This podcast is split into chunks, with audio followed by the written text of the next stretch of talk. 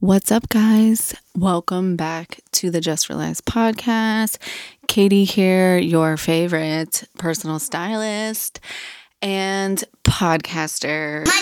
I am just going to keep saying shit for my intro until I figure out what I want my intro to be because you guys know that's one of my like things that I have a weird story in my head around needing so badly, but I can't figure it out. So maybe if I just keep playing around with shit, something will stick. Anyways, today I have an interview episode for you. And I think you guys will really enjoy it. It's really actually kind of funny because we recorded this back in January shit, it is January. We recorded this back in early December and I was going to release it over the Christmas break, but I decided not to because I decided to go inward and do my social media detox and I didn't want to not promote the episode. So, disclaimer in case the whole world has blown up again since we last talked on this interview, that is why. But today's interview I think is a really fun one. Um, we go down all kinds of interesting rabbit holes. It's an interview with Courtney Kay. I'm not even going to try to butcher her last name, but she's a licensed social worker and a transformational healing coach. And she has been a longtime listener of the podcast. And I think it was like over the summer, she just reached out and said, hey, I want to be on your podcast. I have some really fun stuff that I'm teaching in my coaching program, and I'd love to talk. And I'd really like to get into shadow work. So, if you guys have been following along, you know, I've been doing my own version of shadow work for the last five months and really trying to unravel those pieces of me so I could step into this space of finally finding myself and stepping into the, my personal styling journey and being this amazing new person that I am ever growing. But the funny part to this is she messaged me after one of my most recent episodes and was like, she's probably laughing if she's listening to this, and was like, your whole vibe this year is about like going after everything and being fun. And I don't know if our episode was fun. And we went kind of heavy and we got into all the things, right? So I countered to her and I said, agreed. But I really don't believe that you can enjoy the light without really facing what's in the dark. And that has really been a part of my story and a part of my journey. The reason I am having so much fucking fun in 2021 is because 2020 kicked my ass, but I was there for it. I was consistent and I showed up every day. And I want to continue to share those resources and tell those stories on this podcast because it's not fucking easy. It's not easy to find your passion. It's not easy to just know what you should be doing. So, today's episode is with her. We go over some really fun methods, um, like top down, bottom up, and different ways that you can look at things to rewire your non desired behaviors. So she gets really, really vulnerable and really, really personal with her story, which you know I love. And apparently I'm looking at my notes from my show notes from her when I interviewed her and I scribbled on the piece of paper big college secret LOL with a bunch of um, stars and hearts around it. I'm not sure. I think that was a secret that I shared and I can't remember. And I really want to go back and listen to it, but I'm not going to do it. So that's my present to you is can't be too bad because I don't remember what it was, but I'm going to go ahead and leave it in. And I hope that you guys enjoy today's episode. Talk to you soon. Bye. All right, guys, welcome back to the podcast. I am back with another super fun episode. And today I have with me Courtney Kay. I'm not even going to try to butcher her last name. Um, she's a licensed social worker and a transformational healing coach. And her and I have well, now we're just basically internet friends and we've built this really cool relationship. And she has an awesome story. So I wanted to bring her on the podcast today to chat about some super fun things that I don't have a lot of knowledge about and I'm super excited to learn about. So thank you for being on the show today. Thanks for having me, Katie. I love what you're doing here and I'm so excited to do this interview. Awesome. Thank you. So you can say your last name, but I was like, I'm not even going to try. I don't want to mess it up. Well, my last name is Kabojak, which it doesn't sound anything like it's spelled. So I, it's no big deal. Courtney K works. I was like, Courtney K. All right. Um, which is my favorite Kardashian anyway. So no, I'm joking. you know, it's so funny. When I first um, decided to launch my own business, I wanted to get CourtneyK.com. And then it hit me that, ooh, that might actually be a bad idea. it could or could not work. It just depends. Well, let's start a little bit with your story and then we can go up into kind of like how we met. And then we have some really fun topics to dive into that we've been talking about. So I'm super excited. So just tell us a little bit about you and how you got here and what a transformational healing coach is. Sure. So, um, guess I'll kind of just start at the beginning. Um, I had uh, experience with trauma as a young child. Um, I had been abused by one of my caregivers, and um, that kind of influenced me throughout my life. So I kind of entered survival mode at a very young age, and I lived and breathed and ate in that place for a long, long, long, long time. Um, and survival was a theme really in my life um, until just about a year and a half, two years ago. Um, and so after the incident with the caregiver, my family became very involved in church. We joined a fundamentalist group. I was privately schooled. And um, if anybody is not familiar with fundamentalism, just know that it's a very, very strict adherence to biblical principles. Um, and women are definitely not in places of power. It's very patriarchal in that way. Um, and so I kept going um, to church about three times a week, four times a week for about eight years. And then we had a falling out with the church, and I was thrown into public schooling just in time for high school. It was a really, really difficult transition, if you can imagine. um, and so I had an experience there where I wasn't really accepted. I had a lot of issues um, and just fitting in with my classmates. I was still really devout in my practices. And so people just, they made fun of me. Like, who's this weirdo walking around with her Bible? And um, I had an opportunity, I guess, so to speak, um, where I kind of fell in love with this football player, and we had this great. Um, I had this great opportunity to try to make friends and everything, except it turned abusive. And so, domestic violence, I ended up having to like file a protection from abuse order, and I had a bout with mental health, like depression at that point. Um, went through a really, really dark period in my life where I was experimenting um, with drugs and I had kind of gone down the route of like the party sort of coping mechanism with that. Um, and then there came a point where I um, was in a financial crisis and I had to do what I had to do to make some money. And for me, I had a girlfriend who told me I could make a thousand dollars a week if I needed to dancing. Um, and so I started professionally dancing of sorts. Um, and I, I, worked at a local strip club for about a year and a half. Um, two years, and um, that was a even deeper rabbit hole that I went down there. Um, if you can imagine, it's not like a clock in, clock out, and that's all. Like it's it's a whole lifestyle. Um, but eventually, I I woke up to my reality, and I realized that I couldn't feel anything. I wasn't happy, um, and I needed something to give. Um, I decided to um, become celibate. I got sober. I um, at that point I had dropped out of school. I was in college and I dropped out for a semester, but I went back to school and I really fell into like that whole like just do, do, do, go, go, go, kill yourself hustle. And that's basically what propelled me through my life for a while uh, until um, the loss of my mother in law, which was at the beginning of 2019. Um, and I just couldn't go anymore. Like my body just just gave out, and I started developing health problems and mental health problems. And um, at some point, I just had to give. And that's when I came across Heather and Heather Chauvin's podcast, Mom is in Control.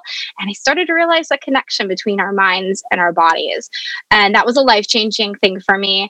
I started to realize, like, I am important because I freaking matter. And I needed to start putting myself first.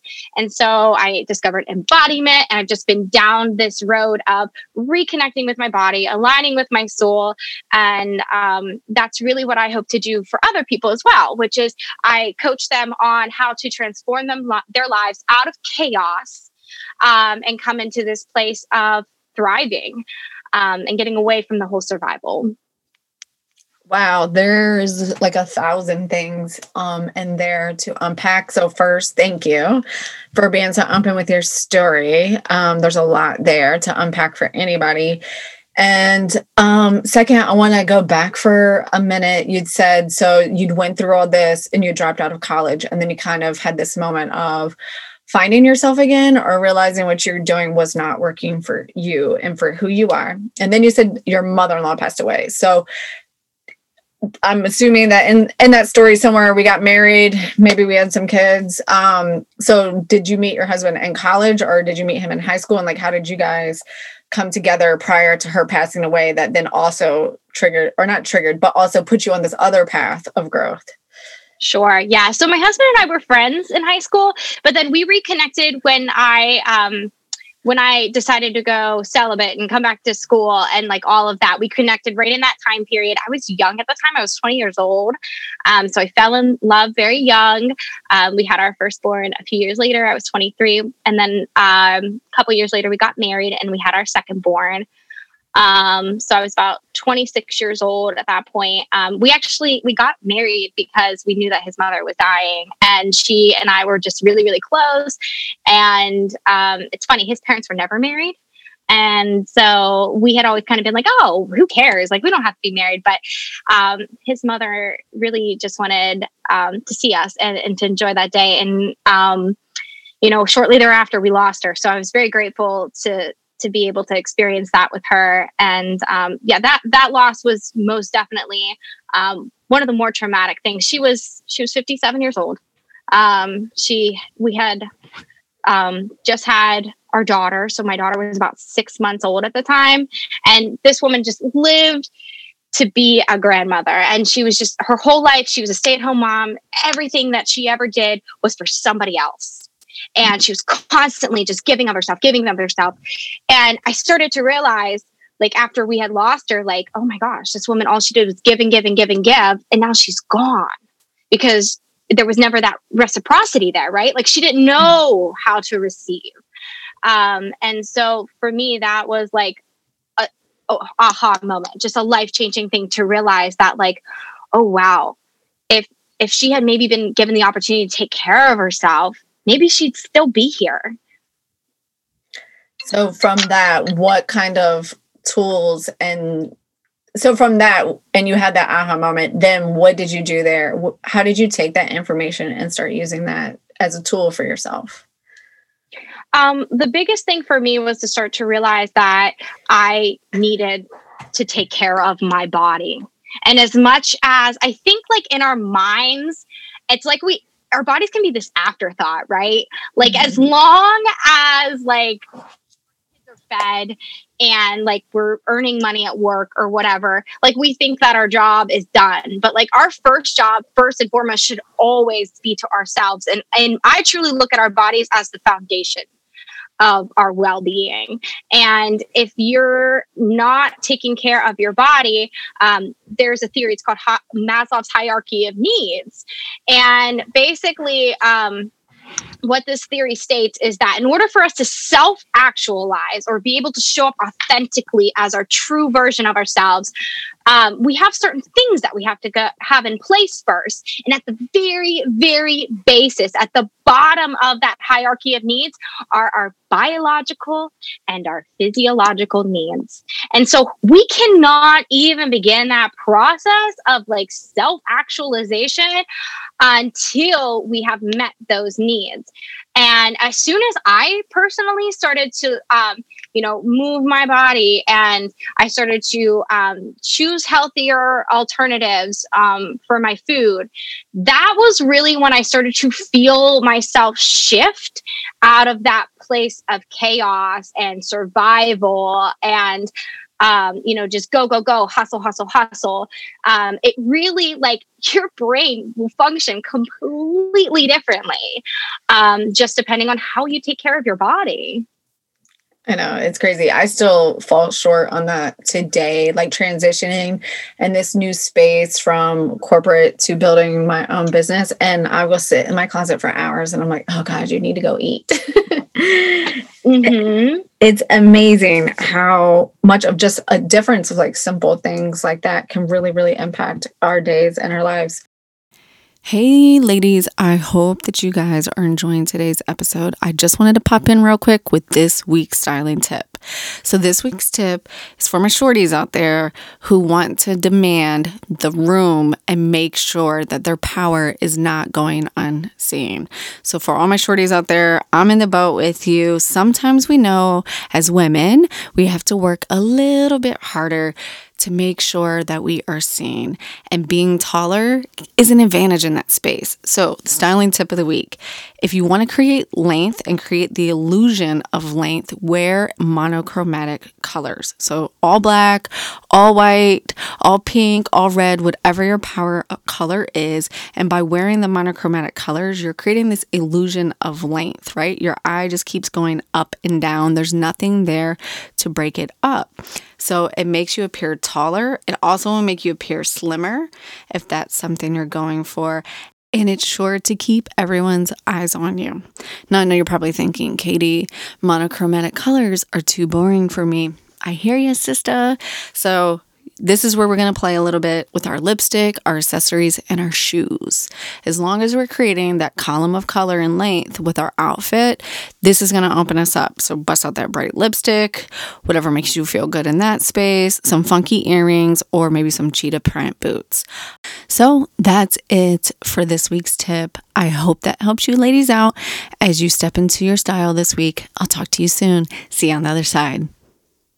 So, let's talk a little bit about something that I think is really interesting. I think this is really the first time that we truly connected is a podcast that I had shared around drinking. And I think it was in the beginning, it was either the end of September, I think, as we were going into October. And I said I really wanted to uh, challenge myself and a couple people around me for sober October because I've been on this really weird um, unraveling of my um, I don't want to use the word addiction, my alcohol preference. I don't know the right word for it, but my relationship with alcohol. And that's like when you had kind of messaged me and you'd said, um, you know, that was really powerful. Some of those great th- things that you'd said. And you had mentioned shadow work and how we can mm-hmm. leverage our shadows to really um, create this different transformation within ourselves. So, can you talk to us a little bit about that and kind of like how you use that today with yourself and with your clients? Sure. Yeah. So, if you picture like a scale um, lengthwise, like horizontally here. Um, on the left hand side of the scale is where you would see alcohol use. And a lot of people live in this area where they are able to use alcohol casually maybe regularly on the weekends, and it doesn't really impact or influence their life negatively. And then there's kind of this middle gray area that we would refer to as alcohol misuse. So, this is the point where maybe it's interfering with some parts of our lives. Maybe we're not very happy that we're using this. Um, and it's not really fulfilling the purpose of you know just having fun or facilitating like social settings or things like that now we're kind of misusing it and then on the far right side, then you have the alcohol abuse. And that's where it has greatly impacted at least one area of your life. So, whether that's work or family um, or legal, um, that's the point where a lot of people can't deny that they have an issue here. But the problem is, is that a lot of people live in this gray area and this alcohol misuse area. And it can be, anyways, it can be really difficult to kind of go back to just using rather than misusing. Mm-hmm. Um, and I know for me, once I went through uh, my dark ages, like back in college and, and my like late adolescent years, I was very clearly abusing alcohol at that point, and I didn't care. Um, and so when I decided to get sober, in my opinion, I was like, okay, I just I, I can't use it at all, and I'm going to have to just give it up. Um, but it's difficult because it is a very social thing. A lot of people drink. It's extremely social. It's extremely triggering. Like it's everywhere. Like mm-hmm. this summer when I was really going through it, it's on every TV show. It's on every family TV show. It's everywhere. And I literally felt like I was having an identity crisis of I don't know who I am without alcohol. And not in a like an abusive way. Uh, I was definitely in that probably misuse area of like mm-hmm. high functioning. I just I don't know how to relax without it. That's where I was. Mm-hmm. I just didn't know how to relax or have fun without it. Yeah, yeah. And I think that because it is so socially acceptable, mm-hmm. that a lot of people kind of teeter that line between, you know, use and misuse. And um, I I really truly think that it is possible to go back to just using and not misusing. And I was able to take that journey. Um, when we had lost my mother-in-law, I at the time I was like halfway through my grad program. I was working at a restaurant as a server. And if if you've ever worked in a restaurant business, which have you or uh, my whole college here's a funny story for anyone who wants to know. When I was in college, I was a hooter girl. oh my gosh. I wish I would have kept the uniform, but I felt like, you know, graduating college was like my big moment. But in hindsight, it's pretty fucking funny story yeah, you can make a lot of money, you know? Oh, I made more money doing that than my first job out of college. I was really upset. it's a truth though. Um, but you know then probably that like the restaurant industry, like there are a lot of people who just like to hang out and drink after work. Yeah. Um, mm-hmm it's really just casual, you know, catch up after work type of things. And and I started to do that more heavily because after we lost my mother-in-law, I always say like I feel everything and my husband feels nothing. And he is he can sometimes be very disconnected from his feelings and it was causing a lot of communication issues for us at that point where like we weren't connecting we were not getting along. I knew that he was going through the loss of his mother and it was a tremendous loss and that was to be expected. But we were having just a lot of marital problems at that point.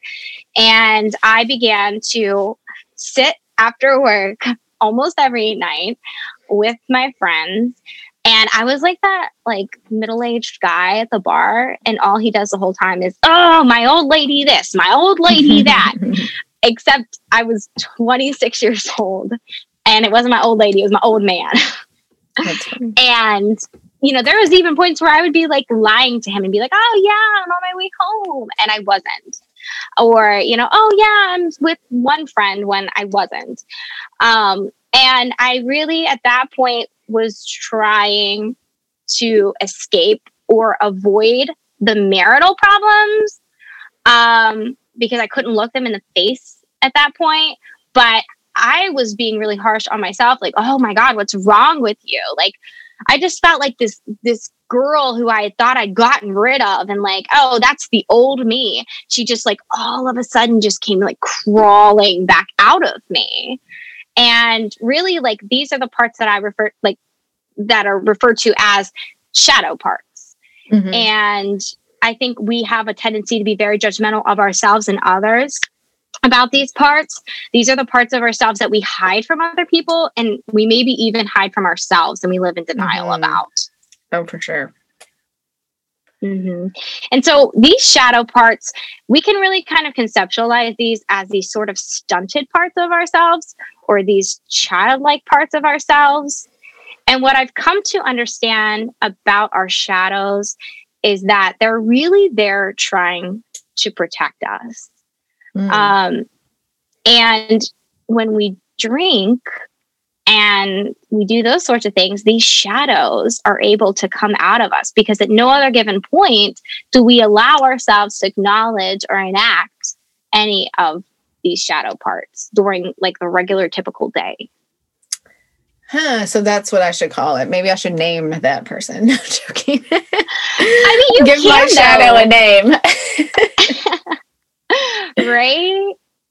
Um, but yeah, it's it's these parts of us that we are really desperate to hide because it, it we don't want to be judged, and we're made to believe that like these are unacceptable parts. But I often say that our shadows are our strengths. And mm. the hmm. reason I say that is because our shadows really only have power over us as long as we refuse to acknowledge it. So the moment that we can turn to it and acknowledge it and face it and deal with it and meet the needs of this part, because this part is there to protect us.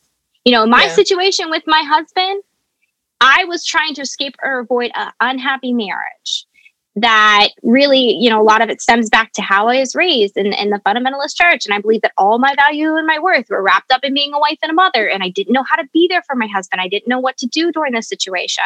So really, I was drinking to escape or avoid this shadow part of myself that was really just scared that I wasn't a good wife, that I wasn't being the person that I needed to be in that situation. Um, and the moment I was able to turn, look, and address it, that's when the shadow became integrated into myself. And now I can drink and I'm not complaining about my husband the whole time. so that's funny that you said that because it's something I just like listening to you talk and something I read yesterday was like self doubt is a self fulfilling prophecy. And kind of what you were Mm. saying is like you were drinking because you were scared that you didn't know how to be a good wife, but that drinking ultimately led you to not being a good wife, if we're just being like Mhm. honest with ourselves. So, how do you get to the point? How, okay, so you said then you integrated. So, how do you get to the point of integrating the shadow and having like owning it? So, like, I was joking about like naming mine because I struggle with that. And I'm really, really, or really have been challenging myself, especially in this transitional phase of to like just t- tell my husband exactly what I'm thinking about. And unfortunately, he just because he's the closest person to me right now. like when mm-hmm. those doubts come up or when that shadow comes up, I try to like catch it and then like own it. And if I speak it out loud, a lot of times it sounds fucking stupid anyway. And I'm like, oh, why am I even thinking that? Because that's dumb. But I just had to have the space to say it out loud and think it out loud. Mhm. How did you harness that and start to really use it to heal? Um, so for me, I kind of took this journey and coming home to myself and developing a very clear concept of self. Mm. So Leif Erikson, he has um, a theory around the psychosocial stages of development.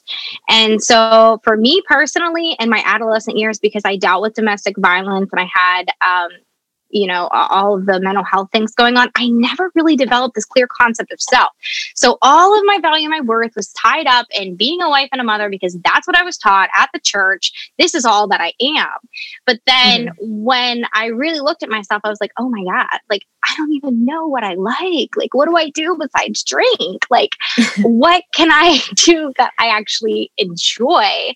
Um, and once I kind of started like um, asking myself the difficult questions and looking back to my childhood and it's a term that is often used it's called reparenting yourself so like Mm. what did i not get then that i can give myself now um and so like i i personally was able to sort of like develop this understanding of my behaviors and the function of my behaviors and why i was acting the way that i was doing um, by looking at my childhood and saying why are these shadows here what why how did they get stunted the way that they are now and to listen and respond to those shadows Did you journal through those? Did you work with a coach, a healer, or a therapist? Or like how did you those some of those things can be so traumatizing or Mhm. so deep rooted in us that sometimes you have to go through like a series of things before you realize that that's your thing. Like for me, it's um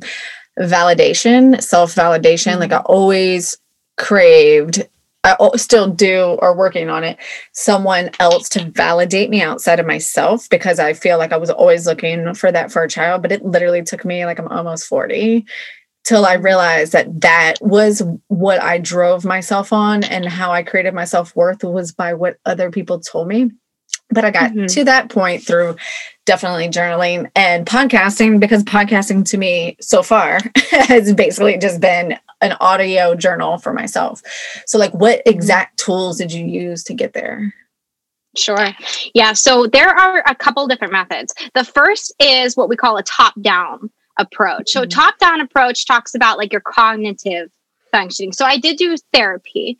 Um, I had a therapist that I worked with um, who specialized in working with mothers um, and women with trauma. Um, so I, I, did weekly therapy um, for quite some time.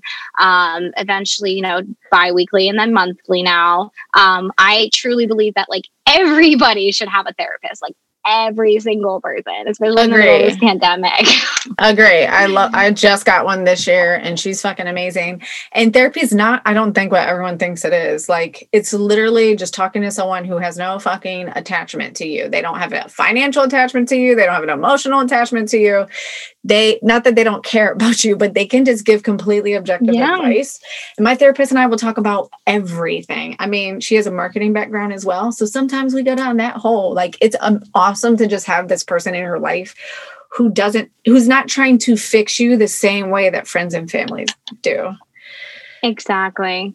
Yeah it's an outside perspective yes you can yeah. you can bounce things off of and you start to hear the parts of you that are kind of crying out in a way like those shadow mm-hmm. parts and you don't have to worry about like how you said with your husband sometimes you like you say something and you're like oh i feel stupid for saying it you don't have to worry about that when you're talking to your therapist yeah. Like chances are they probably heard a lot more than that, you know? yeah. And for him, the like you know, him and I have financial, not a financial obligation to each other, but every move each of us makes impacts us financially, emotionally. We have kids. We're so fucking tangled together. We're damn near the same person when all that stuff comes together. So every move I make impacts him one way or another. So mm-hmm. he handles it really well. And I do go to him uh, because he's free, essentially. but yeah the therapist's point of view, like I completely agree. And I know like I feel like now it's different um, for a lot of younger people, but definitely like even my generation, like right on the cusp of that Gen X um, generation, like you didn't go to a therapist unless you had serious issues or trauma, not just to keep your mental health together, because that wasn't a piece of the puzzle. Yeah, yeah. And I mean, there are all different types of therapy that you can try. Like, if you're somebody like me and you have a history of trauma, I definitely recommend working with somebody who is trauma informed. Um, you know, CBT is a method that a lot of therapists use and it is um, empirically validated. So, there's a lot of research that says that it's very um, effective. But like for people with trauma, you know, CBT may not be the best course of action. I recommend um, acceptance and commitment therapy or ACT. Um, and what this really does is it, it's good for people who have um, very harsh backgrounds or who have like these very difficult um, experiences who have beliefs now that like the world works in one specific way. And what acceptance and commitment therapy does is it teaches us that we can have these thoughts and these beliefs about the way that we're supposed to be, but we don't have to accept and commit to them. So mm. we can have a thought, whereas like CBT, like cognitive behavioral therapy, it's all about changing those thoughts. Mm-hmm. And ACT says we don't have to change the thought. We just don't have to accept it. We don't have to commit to it. We don't have to act on it. So I can still have the thought of like, you know, like I just want to down a bottle of wine when I get stressed out. But I don't have to act on that thought. I don't, I can journal about that thought maybe. Now I'm acting in a different way. Now I'm not actually downing the bottle. I'm just thinking about it, you know? That's powerful. That's powerful. So you were mentioning the top down and i think i totally cut you off because i got into my therapist um soapbox but i want to take you back there because i don't want to yeah. um, derail yeah your, pra- so, your best practices yeah so the, the top down are things like that and then there's also like journaling. Journaling is a really great top down approach that you can use. Um, and what journaling does is it kind of gives us a space to just listen to ourselves internally and like brain dump and start to like look inquisitively and curiously at our own thoughts and emotions. And so i know you're a big proponent of journaling as well. Yes. Um but that is a really great top down approach for people. And it doesn't have to be like, oh, you know, today I did this and I felt this way and da da da. Like journaling can literally be anything. Like you can write about your dreams, your goals. You can write about your past. You can write about anything, but just getting it out of you and down on paper is very, very helpful. Yeah. Doesn't even have to be full sentences, capitalized periods, anything. Just write yes, yeah. And the other thing that I started to do was I started to, and it's another top down approach, was started to express myself creative, creatively. Um, and so for me, that's through writing. I like to, um, I write, you know, journal articles or um, like newsletter articles and things like that because that is how I creatively express myself. One thing that's important to note about shadows and stunted parts of yourself is that as much as they're looked at with this fear of like, oh, I don't want to see them and I don't want to act on them and that kind of thing, our shadows because they are the quote unquote weakest part of ourselves and we don't want to look at them, they really hold a lot of the potential that we have around creativity. It's like they're children, mm right? Mm-hmm. And so they hold this immense creative potential. And once we're able to sort of like begin to integrate our shadows and things like that, we can then express those shadows in a way that isn't necessarily like maladaptive or it doesn't hurt us. Um, so like for me i love to dance too. I um, obviously was a dancer for a little while back in college in, in a different way but now i like to dance like modern dance or barre type dance. Um, and this is a place where like i can let my shadow out. Like i can put on some like sad ass music and just like express myself and express my emotions. Um, and so I always encourage people like to find a creative outsource, whatever that is for you. It sounds like for you, Katie, it's podcasting is yours. Oh, I love podcasting. I just like to talk. yeah, it's it's just about taking those parts of you and being able to make sense of them and and mm-hmm. kind of like package it and just get it out of you. Like physically express yes. it, creatively express it. Yes.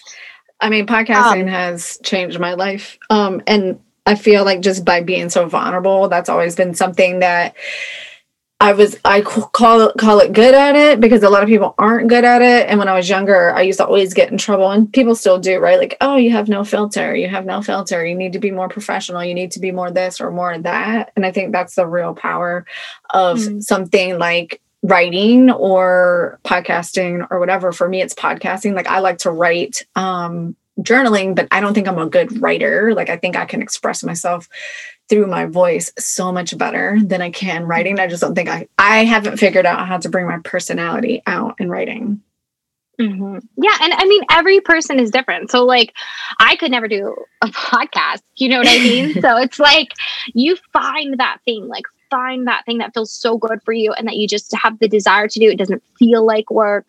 Um, and just give yourself permission to express yourself completely and fully, the good and the bad parts too. Um, and then, go ahead. I'm sorry. No, go ahead. Um, and then the other part of this, so we talked about like top down. So just like a quick little recap, that's like therapy, journaling, creative output type stuff. And then there's also these bottom up approaches. And when I say bottom up, I'm talking about like the brain stem. So those are like our basic human functions. Those are things like breathing, walking, physically moving our bodies, and things like that.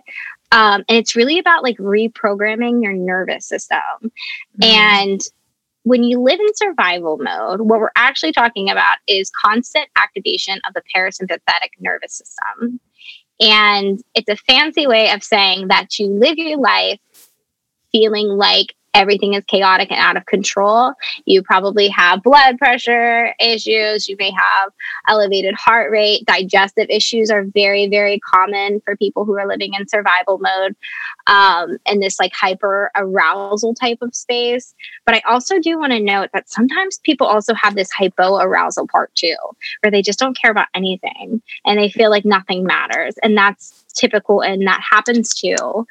Um, but a lot of those bottom up approaches are things like uh, meditation, um, things like exercise, breath work.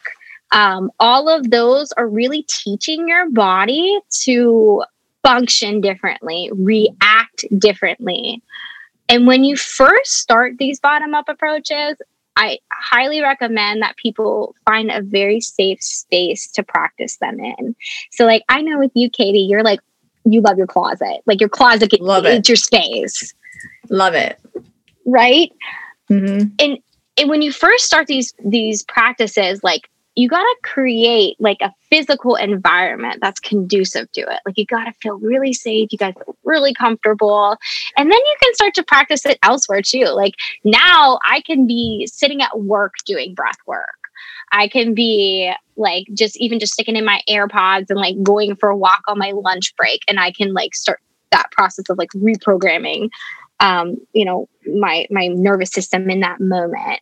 So those are just some of the bottom up approaches that I use um, and sort of like reconnecting with my body and integrating like all of the shadow parts of me. Um, and I love meditation, especially for shadow work, because um, it really gives us the opportunity to get quiet and to start to listen. And um, guided meditation is a really great idea if you're not used to meditation um, because it's not as intense. Like you're not just sitting there in silence. Um, and there are so many free ones all over the place. So, what's your favorite free meditation app that you're using right now? Definitely Insight Timer. Sarah yeah. Blondin, Insight Timer. And I know that everybody loves her, but oh my gosh, she's fantastic. Just love her. She, yeah, she is pretty good. I have an Insight Timer um, myself. So I think I'm catching on a little bit, but I want to clarify because if I feel this way, other people probably feel this way too. So we started with, and I kind of messed it up. Sorry, because I do this all the time when I podcast. Is my brain goes in a thousand different places.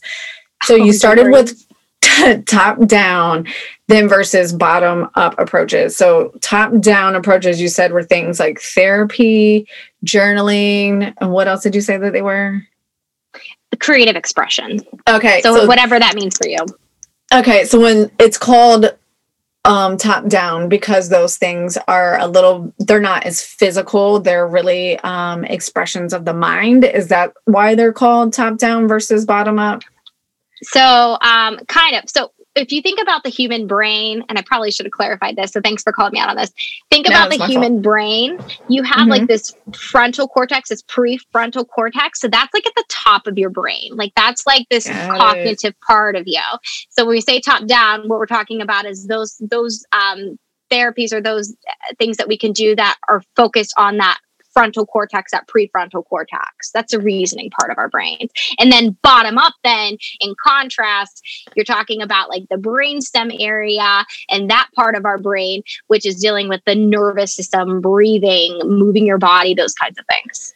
Got it. I knew that. That's great. I was like, I know this. I just want to clarify because I totally got us off track because I got way too excited about therapy. That's awesome. Um, so one other thing that I want to touch on before I let you go is talking a little bit about shadows, and I feel like that's a good segue into one of the other um, internet conversations that we've had around um, astrology and like tarot and rituals and all these other things that I personally like to do for me um, as part of like my practice to you know, ground myself and things like that. And I talk about that shit a lot on the podcast. Mm-hmm. And I know that you and I had talked about this a little bit, and you were like, you know, unraveling from things that everyone has taught you to now saying, like, am I allowed to pull my tarot cards out? Am I allowed to play with these things and stuff like that? But you and I talked a little bit this week about astrology and about um, your astrology chart, which I think the more I dig into this, and again, I've talked about this on the podcast, but the more I dig into the astrology piece, I can really see it connecting to so many things. And I just think it's so cool. And you had mm-hmm. said that you have, so, so I'll open that up to you to share your tools and resources there. But you also mentioned that you have a really interesting astrology chart. So I wanted you to kind of share with us quickly, like, how that so i guess that's the spiritual piece right? How does that fit in um, to this for you? And maybe how do you use this um, you know in your healing coaching sessions and things like that? Sure. Yeah so we talked about the mind we talked about the body and you're right this this astrological piece for me is very much rooted in the spiritual work. Um, i think it's kind of amazing that people are so resistant to astrology because really all astrology is is noticing and recognizing patterns. And is it really so crazy to think that like people born around the same time of the year might have similar traits? They might end up like to me, it doesn't life is all patterns. Life is all rhythm. And I think astrology from the beginning of like human existence, we've been looking up at the stars and wondering like why we're here and what we're doing. And um like for me personally, my astrological chart is um, very, very Leo.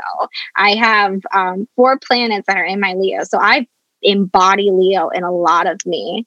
Um, but it's no secret that I, you know, I, I, shared the shadow parts, I've shared the dark parts of my life. Um, and I found it really interesting to learn that I have a planet, um, Mars, that was in Gemini, and that's in my eighth house. And this is not something that's super, super common. Um, and what this really means is this is very much the theme of like death and rebirth, transformation. Sex is a very um, strong component of this as well, and it's it's a part of me that kind of lives in the darkness and um, is is sort of rooted and in this transformation or like this death and rebirth cycle. And I know, like, I was voted most changed in high school. Like my whole life, all I've done, I feel like is just like constantly changing and learning and growing. And it now that I'm like recognizing that a lot of this has to do with the darkness that I've experienced and like those hardships and those things in my life. And it's not like I'm like quote unquote better for it. I just think that it's it's important to know that like these hard parts, these bad parts, they added meaning to my life just as much as the good parts did too. Mm-hmm. Um, sure.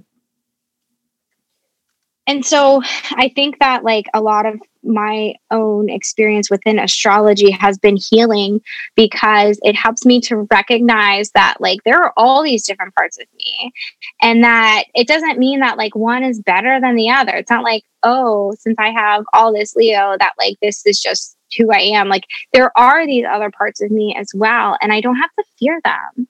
In fact, they've brought so much um, good to my life. My ability to transform and to heal and to grow, it definitely has led me to where I am today, which I wouldn't want to be anywhere else. That's um, great. Yeah.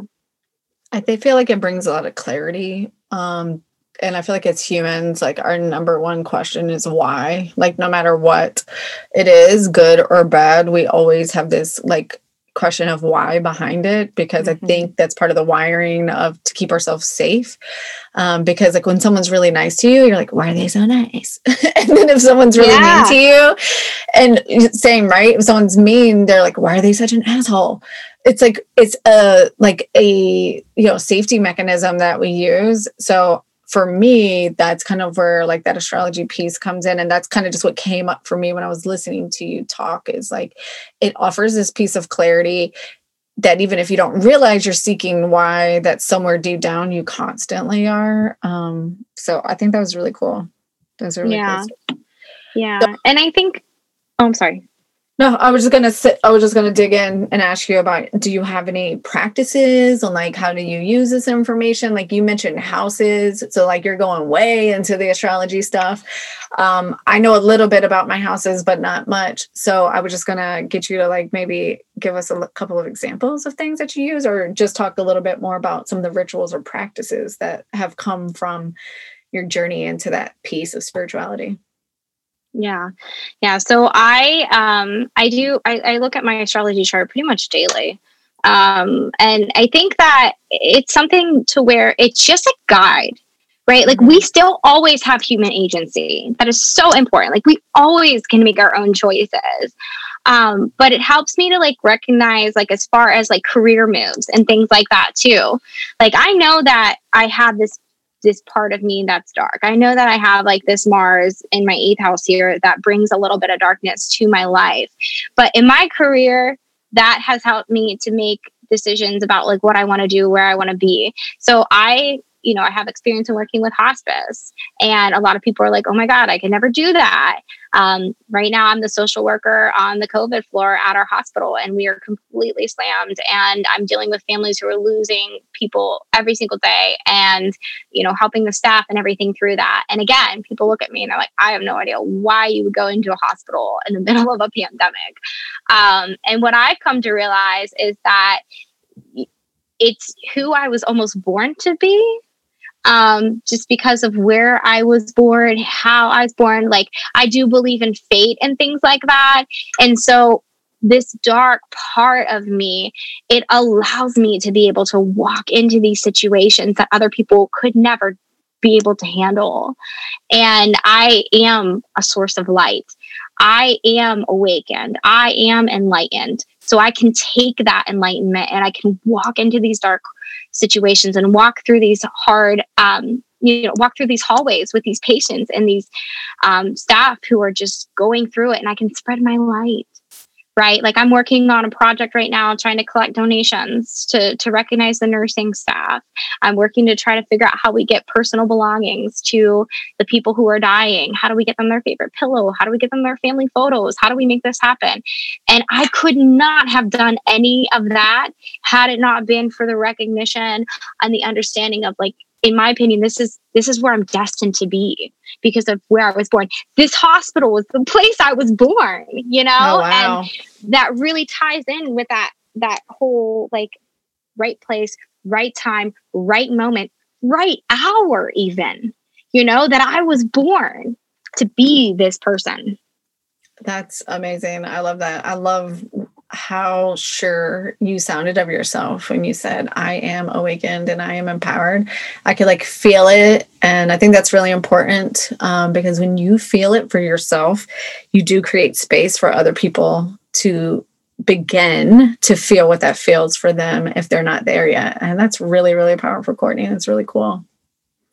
Thanks. Yeah. I mean, it's one of those things to where um, you know in your heart whether you've awakened. And I'm not saying it's not continuous, it's always continuous, right? I'm mm-hmm. always constantly awakening to these new parts of myself and new parts of the world.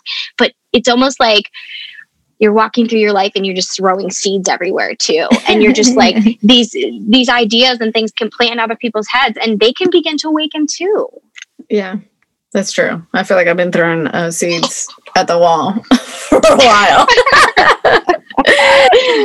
no, I, I feel like feeling. I feel like I'm awakening slowly but surely, um, especially in the last couple months. That's really cool.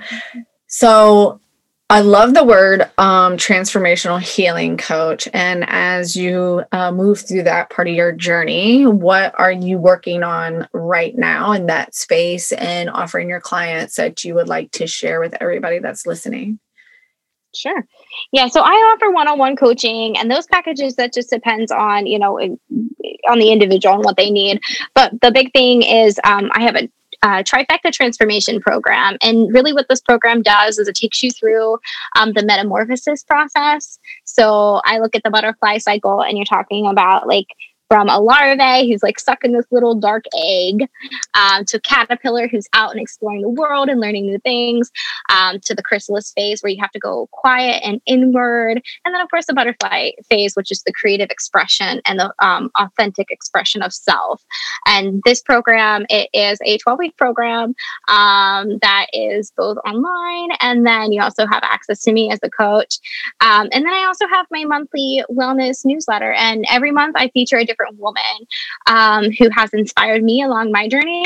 Um, and so, like last month, it was Jordan Wabra, who's a holistic nutrition coach. We did a segment on how to improve your mood using food, and um, I have all my audiences welcome to um, come to like the live Q and A. Katie, I know you were there for that one last month, yeah, um, and then yeah, Jordan's great. Love her.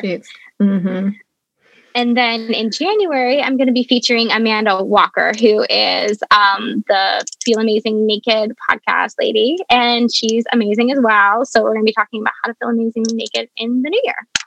Yeah, and side note, that's my business mentor. So she's Ooh. amazing. so I definitely yeah, so endorse that one. that's awesome. That's so cool. Um where can everybody find you uh, like if they want to reach out to you about these programs? Sure. So you can follow me on instagram um, and that's at courtney k coaching. Um, and then i also do have a website that is um, www.courtneykcoaching.com and those are the two major ways that you can get in contact with me. Courtney with a c. Courtney with a c indeed Courtney with the C. Sorry, I was stumbling there for a minute because I was thinking about what phase of the butterfly I was at. And then I was like, no, Katie, just go ahead and move on. And yes. I feel like you cycle through them though, too, to be fair, in different okay. areas of your life. So, yeah yeah, I think I just cycled through almost all of them in the last four months. So mm-hmm. I feel like I'm right on the edge of breaking out of this chrysalis phase and moving into butterfly phase, with um, some of the style work that I'm starting. So I'm super excited about that. But yeah, that's why I was like, oh, hold on. I had another question for her. I'm still thinking about butterflies. I love that though. I love it being your program being set up like that. I think that's really cool. And like you said, it's very cyclical. And I love that, especially as women, because I feel like we're very cyclical. So it ties back to that. So that's excellent, Courtney. Um, so Courtney with the K, I mean, Courtney K, Courtney with a C, not to be confused with Courtney K. But yeah, so everybody go check her out. I love this conversation. I'm still stuck on the top down, bottom up. I think that's a really cool way to think about the different practices that we can use every day. And like you said, like the mind, the body, the spirit and putting all three of those together it's so powerful.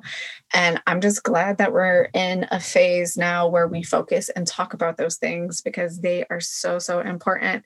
So before i let you go is there any last words of wisdom or quote or anything that you want to share with everybody? Um so I, for a long time, walked in darkness and I would question why it was that my life was dark until I came to realize that I was the light. And I, once I realized that, I, I began to see that every experience in my life has led to me having meaning in my life. And that was incredibly powerful. So, if you're somebody who has been walking through darkness or who experiences darkness, which I think is probably most people, um, just know that there is always hope and that you are the light in this world. That's awesome. Thank you so much for being here today, Courtney. Thank you.